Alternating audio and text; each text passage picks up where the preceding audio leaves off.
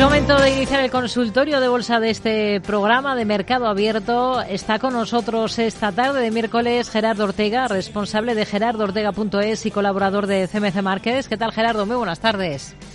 Muy buenas tardes, Rocío. ¿Qué tal? Muy bien. Bueno, el mejor tono hoy en Europa lo hemos visto en nuestro mercado, en la bolsa española. Eh, que termina por encima de esa cota de 10.000 puntos y de hecho ha estado en algunos momentos de la jornada por encima de los 10.100. Eh, los siguientes pasos del selectivo eh, tras superar esos 10.000, si quiere dar señales de fortaleza, ¿cuáles serían? Bueno, en principio ya los ya lo está dando como tal, me refiero, con la superación precisamente de los 10.000, ¿no? ¿Qué es lo que pasa? Bueno, pues que tiene aún deberes, eh, deberes que hacer. El siguiente, y para mí la zona importante, es eh, los 10.140, una cosa así, 140, 150. ¿Por qué? Porque es eh, la vela que rompía la zona de soporte, que yo creo que está muy clara precisamente en los en los 10.000, ¿no? Está bien lo que hace estas últimas jornadas, pues eh, al fin y al cabo lo que hace es eh, llevarse por delante los eh, dos últimos huecos, teniendo en cuenta que precisamente el, último, bueno, pues ha cerrado, ha cerrado ahí. Es decir, eh, se abría en 10.076,9, ha cerrado en 10.077,7. Bueno, queda ese, ese detalle, digamos que lo, lo, lo, lo primero que tenía que hacer ya lo, ya lo ha hecho, pero a partir de aquí, bueno, pues ahí todavía se tienen que ir resolviendo ciertas cosas, ¿no? Por supuesto que si el movimiento es bueno al alza, lo que vamos a ver sencillamente se va a ser seguir subiendo y supongo llevarse esa zona de los de 1140, de 1150 y ya lo que le queda por arriba simplemente será pasar a retomar eh, su proceso de altos del movimiento, subida libre, pues entiendo yo en lo que sería eh, la versión total return, ¿no? Pero bueno, hay una, ha habido cierta mejoría en lo que es el sectorial bancario, es, eso, eso es eh, incuestionable con la publicación de resultados que hemos tenido estos eh, dos, tres últimos días y bueno, lo que hace el sectorial bancario ha sido volver pues más o menos a la zona de zona de altos que sigue chocando con esto es lo inquietante con los altos de Silicon Valley Bank, ¿no? que sigue, sigue ahí.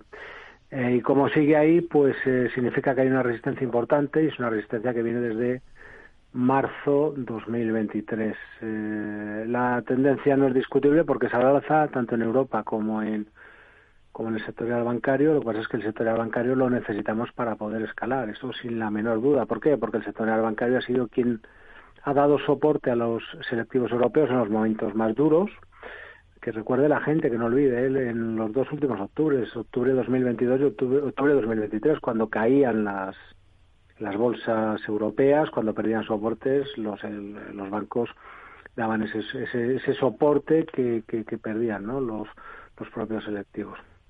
Pero bueno, eh, eh, vamos a vamos a, ver, aún tiene que hacer trabajo y sobre todo sobre todo ojo a Estados Unidos porque allí la cosa, bueno, eh, yo entiendo que la gente esté onnubilada, ¿no? Con el SP500 y hmm. estas cosas, pero hay mucha tela que cortar ahí. No es no es tan sencillo como entiendo que se está, o al menos yo yo percibo, o, o no percibo esa digamos, esa, mm, ese miedo, ese estrés que suponía, bueno, pues recuerda, ¿no? Durante el 2022 y cualquier rebote reacciona al alza siempre, bueno, se ha estado, y puedo entenderlo hasta cierto punto, pues vendiendo un relato eh, permanentemente en la misma dirección, siempre hacia abajo, ¿no? Y el mercado estaba recuperando, recuperando.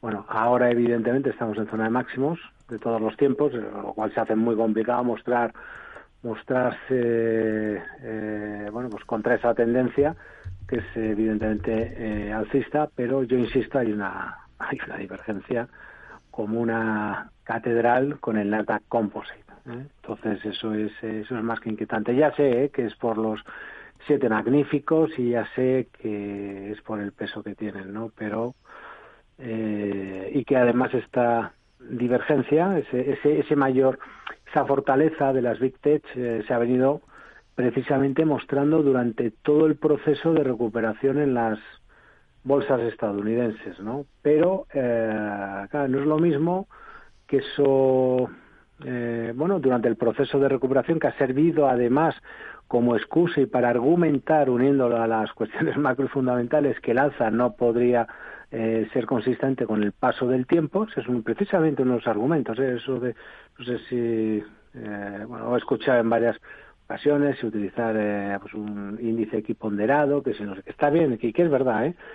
eh, que si la amplitud de mercado, pero reitero, ha servido para, en principio, de excusa para intentar justificar lo que desde el lado macro y fundamental nos estaba uh, insinuando el mercado eh, con las subidas de tipos de interés, con la inversión de la curva de tipos, eh, con esa inflación pegajosa, con todo eso, y ahora que estamos arriba del todo, es donde yo sí al menos sí tiro de esa eh, del, en fin, esa mm, fortaleza de los de las big tech. ¿Por qué? Espero que la gente lo entienda. No es como cuando yo hablo especialmente en condición de chartista, ¿no? Analista técnico. Eh, es como cuando ves una vela. No es lo mismo una vela que puede ser, pues eh, uno puede decir, una pauta envolvente bajista, es un, eh, no lo sé, se, se pierde un soporte. Bueno, no, no es lo mismo esto que acontezca a mitad de recorrido en territorio de nadie a cuando acontece en una zona a priori clave.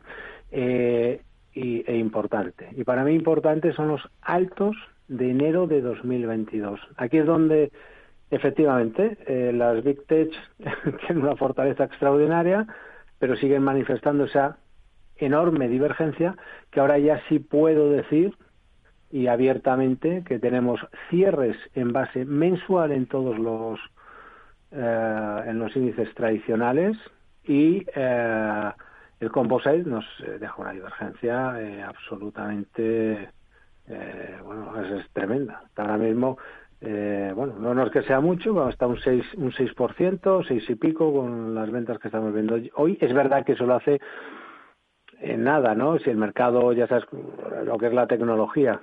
Pero a mí esto me inquieta porque es anormal. Insisto que lo que me importa es dónde lo hace y lo está haciendo aquí, en zona de máximos, para que se hagan una idea. Y pero con esto no que no se entienda lo por el lado que lo voy a decir, lo comentamos yo creo el otro día.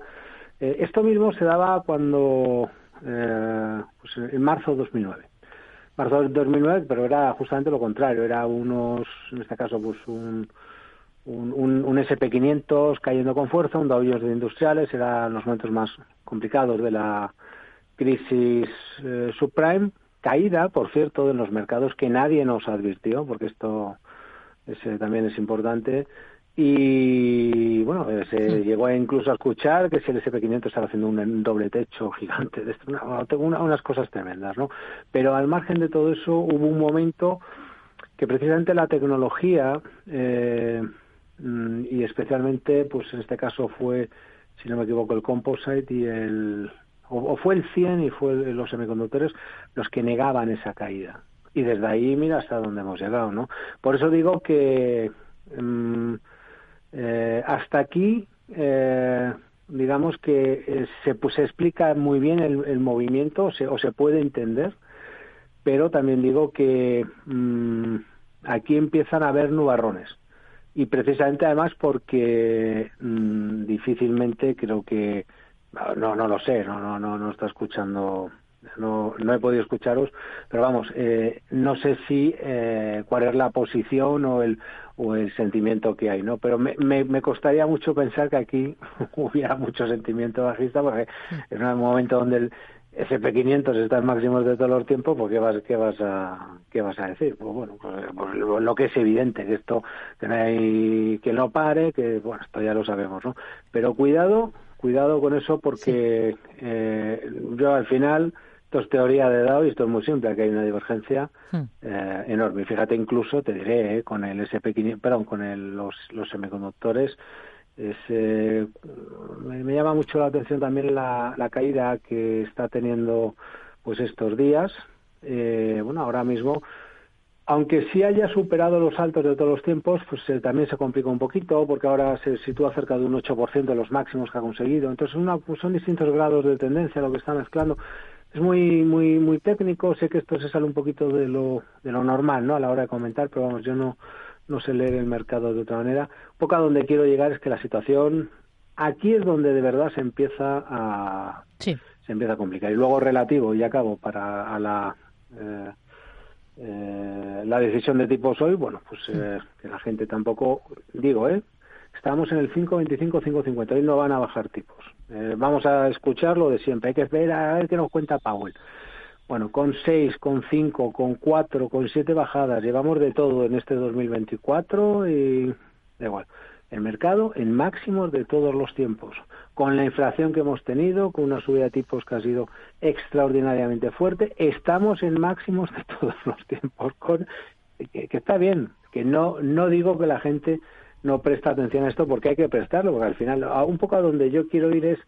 Eh, que al final el mercado es eh, soberano y se va ordenando y se va reordenando el, sol. Hoy, ya te digo, eh, van a mantener tipos de interés y mm. quizás, y ya, ya acabo, eh, quizás para mí lo más interesante sería que cualquier tipo de bajadas de, de proceso de bajadas de tipos de interés en Estados Unidos que es incuestionable que este año se va a iniciar, no sé si en marzo, en abril o en mayo, pero se va a iniciar, bueno, que no sea a toda velocidad que sea tranquila, que sea pausada y oye, si nos dejan los tipos en el 4%, pues eh, mejor. Eso significará que las cosas van razonablemente bien. Todo lo que sea bajar de forma violenta y brusca, desde mi punto de vista, malo. Hmm.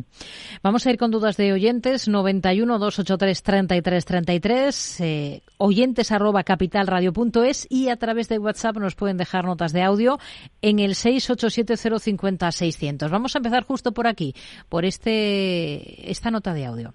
Hola, buenas tardes. Eh, Carlos desde Madrid. Eh, Santander y BBVA. ¿Cuál le gusta más de las dos? Y si y si es tarde y hay que entrar en estos precios porque no los bajos se han visto hace dos o tres días, o vamos a ver pero nuevos bajos para intentar ajustar más el soporte. Gracias. Hoy el Santander ha liderado las alzas después de presentar resultados. Las alzas del IBEX ha cerrado a 3,73 euros. Ayer hacía lo propio el BVA después de sus resultados también de récord. Sí, y la respuesta de ambos en principio es eh, positiva. Aquí vuelvo un poco a lo mismo, también hay mucha, mucha tela que cortar. Hoy Santander deja un hueco, es un hueco que puede tomarse de referencia, incluso se puede tomar, yo creo, es más, creo, entiendo que hay que tomar los, mínimos, los mínimos de ayer. Quiero decir, eh, si yo eh, em, creo que Santander y BBVA, o que en otras palabras, que el sectorial bancario se va a ir al alza, o sea, se va a romper los altos de Silicon Valley Bank, yo no le daría más vueltas y y, el, y, con lo que ha hecho hoy también Santander, es verdad que uno, uno se puede subir. Tenemos un hueco y a partir de aquí eh, yo lo que diría es cuáles son los mínimos que ha dejado dentro, de esta fase de reacción, pues 3.56, pues 3.56 es la referencia en el caso de, de, eh, banco, banco, perdón, de, de BBVA, pues estaríamos hablando de la, pues los mínimos que ha dejado en la zona de los 8, 8 una cosa así. Eh, Claro, siempre pensando que el sectorial bancario va a seguir eh, eh, subiendo y sobre todo va a resolver esa controversia que es lo que a mí me inquieta. Si yo cojo un gráfico eh, semanal ajustado por dividendos, además donde está la vuelta a Santander es en, la directriz. Otra cosa muy distinta es que si, claro, esto es de cajón, o bueno, de, cajón dentro de un orden. Si el título cierra el hueco que hemos abierto hoy y se va por debajo de los mínimos de, de, esta, de esta semana, que están en 3.56, entonces, claro, me deshace cualquier eh, argumento alcista, eh, al menos de corto plazo. No estamos hablando de es un 4.81, no es que sea mucho. La única cuestión es el tal y como está el mercado, el estar entrando y saliendo constantemente, porque que eso es lo que se hace se hace se hace complicado. Hay, hay dos elementos aquí a, a destacar y es verdad que chocan un poco con lo que he comentado del sectorial bancario y chocan también con, con, lo que he comentado de en Estados Unidos, salvo que Santander y BBVA giren y se me muevan a la, a la baja. Me explico rápidamente. Eh, noviembre de, eh, del año del año pasado. Eh, ambos títulos eh, desplegaron fuertes velas alcistas.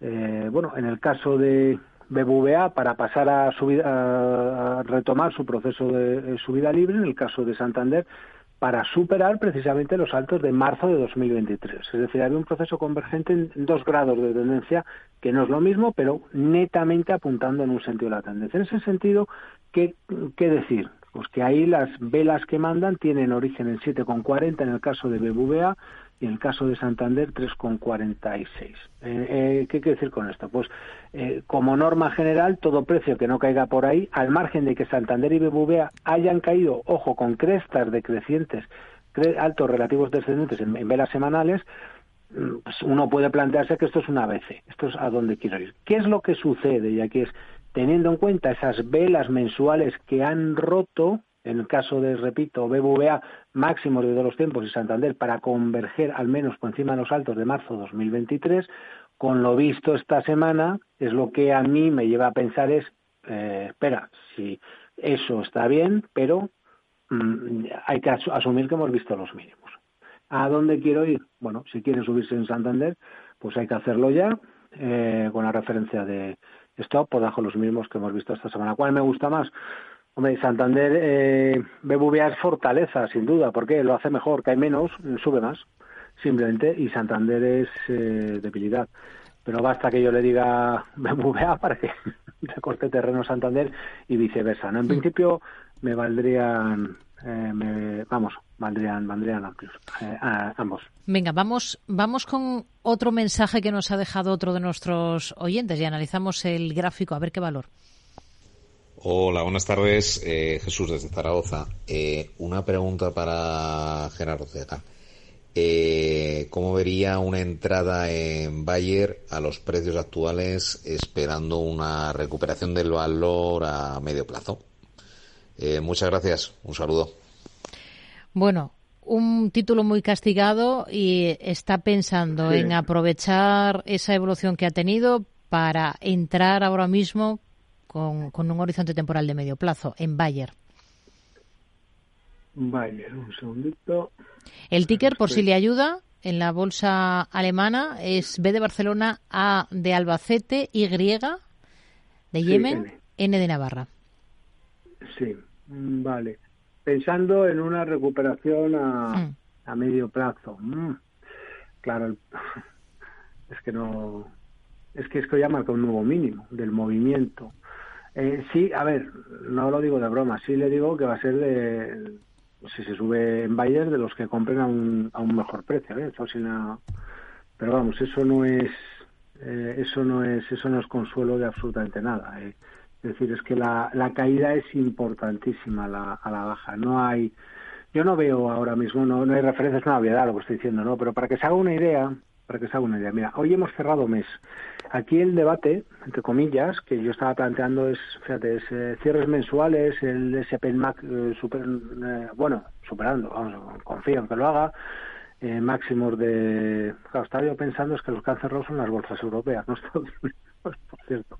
Pero vamos, es superando máximos, esa ruptura, por ejemplo, de máximos de 2022 al cierre de vera mensual, caso de, y el resto lo mismo. ¿eh? Entonces, ¿qué es lo que sucede? En el caso de Bayer estamos hablando de que tiene una vela mensual que ha cerrado en mínimos del mes. Entonces, eh, ¿cuál es la lectura? Y no quiero entrar en figuras. Seguro que si coge un gráfico mensual, ver una gran figura de cabeza y hombros. Esa figura de cabeza y hombros lo que nos está diciendo es que el título, vamos, eh, se puede, puede tener una caída si cabe mucho más grave que la que tiene. Yo lo que le diría es, no me parece mala idea el plantearse eh, entrar en Bayer, pero no a, cualquier precio. Y cuando digo no a cualquier precio me refiero no a un precio más barato. Es decir, yo le propongo, eh, lo que le digo es que lo deje simplemente caer. Porque cuando esto gire, va a haber, o sea, cuando, cuando los títulos ven cayendo con esta fuerza, hay momentos donde rebotan, no es un rebote de un par de días, esto no es eh, que se entienda lo que quiere decir. ¿eh? eh no, no, es va a seguir una, una, una pauta. Yo lo que le diría es, ahora mismo no la tenemos ni, ni la podemos ofrecer. También le digo que, eh, vamos, que se vaya olvidando de Bayer mientras no se lleve por delante la zona, fíjate, pero eso eso soy, ¿eh? la zona de los 36 euros con 20, una cosa así. Eh, que está atento al programa, que está atento, porque yo ando por aquí los eh, miércoles. Si se fía de mi criterio, si se fía de mi criterio, eh, bueno, pues que ah, no, no es que la vaya yo a seguir, pero vamos, que me refiero, eh, podemos seguir hablando. Pero ahora mismo yo no me atrevería a decirle nada porque no tiene ningún sentido. Es más, esto tiene puede tener algún sentido desde el lado eh, el lado fundamental y no tengo elementos en estos momentos para, para darle. No sé que ha habido una noticia más bastante grave, pero bueno, una, una multa creo que hmm. extraordinaria, ¿no? Pero bueno, no, no, no sé si eso al final tiene que ser firme, bueno, eso requiere un proceso que es muy, es muy complicado. Y Bayer no viene cayendo precisamente ahora, ¿no? Viene desde 2015. Hmm. Vamos a, seguir precisamente en el mercado alemán para responder a otro oyente que en este caso nos envía un correo a oyentes@capitalradio.es y pregunta por Volkswagen, por la compañía automovilística. Dice que está en el valor em, con un 6% aproximadamente de ganancias, que no tiene muchos conocimientos, pero que percibe un cambio en el título que daría por finalizada la tendencia bajista y quiere eh, saber si se lo puede corroborar. Sí, bueno, tiene, tiene buenas sensaciones, o sea, me refiero a lo que es eh, Volkswagen, es más, eh, Volkswagen es uno de los títulos que nosotros, por ejemplo, tenemos en, en, en, cartera y precisamente pensando en, en, eso es un título bajista, por eso decía también al anterior oyente que tenga que tenga paciencia. Eh, la vela, fíjese, aquí es a lo que me refiero, una vela en Bayer, por ejemplo, que cierran máximos del, del mes pues eso es muy, muy positivo. Entonces yo lo que le diría, así, de momento a priori. El problema que tiene es que si yo quiero recuperar en un título que ha caído tanto, tengo que darle, tengo que dejarle margen, sí o sí. Ese margen ahora mismo está en 106 con, con 40. Ese es el problema, que está alejado, pero es que estaba la misma zona mm, hace, pues hace un par de semanas y, eso es a lo que me refiero. La, las sensaciones son, son francamente positivas. ¿Ha ayudado por publicación de resultados? Bueno, por lo que sea. Tampoco te, te tiras de los pelos cuando no es así, ¿no? Pero bueno, ya eso es lo que comento. Muy buenas sensaciones y vamos a ver si es de dentro de como el, mercado, por cierto, una de las cosas que ha pasado, imagino que la gente se habrá dado cuenta, que es que mm, los índices europeos no han caído realmente, aunque fíjate que hemos comentado esto en semanas atrás, que se habían perdido soportes, pero no se habían perdido los niveles de control del alcista. era importante diferenciar eso. ¿Cuál es el tema o qué, a dónde quiere esto? Que no ha habido realmente corrección, porque ha sido muy lateral en los índices. Se ha producido pues con rotación permanente en los diferentes sectores. Bueno, hay uno que, bueno, el sector automovilístico, que empieza a coger cierto color y es así, muy penalizado. Oye, y las cosas como son, buenas sensaciones, en este caso, por ejemplo, en la la compañía alemana, ¿no? Mm, recorrido por arriba todo el mundo, claro, con todo lo que ha caído, pero bueno, piano, piano y que no se nos estropee, pues un poco por, esas dudas que, bueno, esas dudas siempre van a estar ahí, ¿no? Pero bueno, pero eh, ¿qué es lo que más me inquieta? Es que es lo de Estados Unidos, que además, por cierto, la diferencia entre que converja o no el Nasdaq Composite, y ya finalizo, Rocío, que sé que soy 25, eh, viene precisamente por como el mercado siempre cae o al menos es lo que yo he observado a través de una gran controversia, una gran divergencia, si esa divergencia que ahora mismo viene generada desde hace dos años se deshace, significa que hasta que se forme otra va a pasar mucho tiempo. Y si va a pasar mucho tiempo es que lo que queda es alcista, no hay más. Entonces, a partir de ahí, bueno, pues el, relato bajista fundamental macro, especialmente macro que se está que se ha estado vendiendo, pues va, va a retrasarse pero llegará el momento en el que impacte también por otra razón, por bueno, lo estamos eh, el, movimiento alcista nació en marzo de 2009 es el que está vivo y falta aún por corregirse, ¿no? Por eso, bueno, eh, por eso comento todo esto. Pues nos quedamos con ello. Eh, Gerardo Ortega, además muy disciplinado porque sabe exactamente el minuto en el que estamos. Responsable de gerardoortega.es y colaborador de CMC Márquez. Hablamos la próxima semana, el próximo miércoles. Muy buenas tardes, buena semana. Muy buenas tardes, igualmente un abrazo.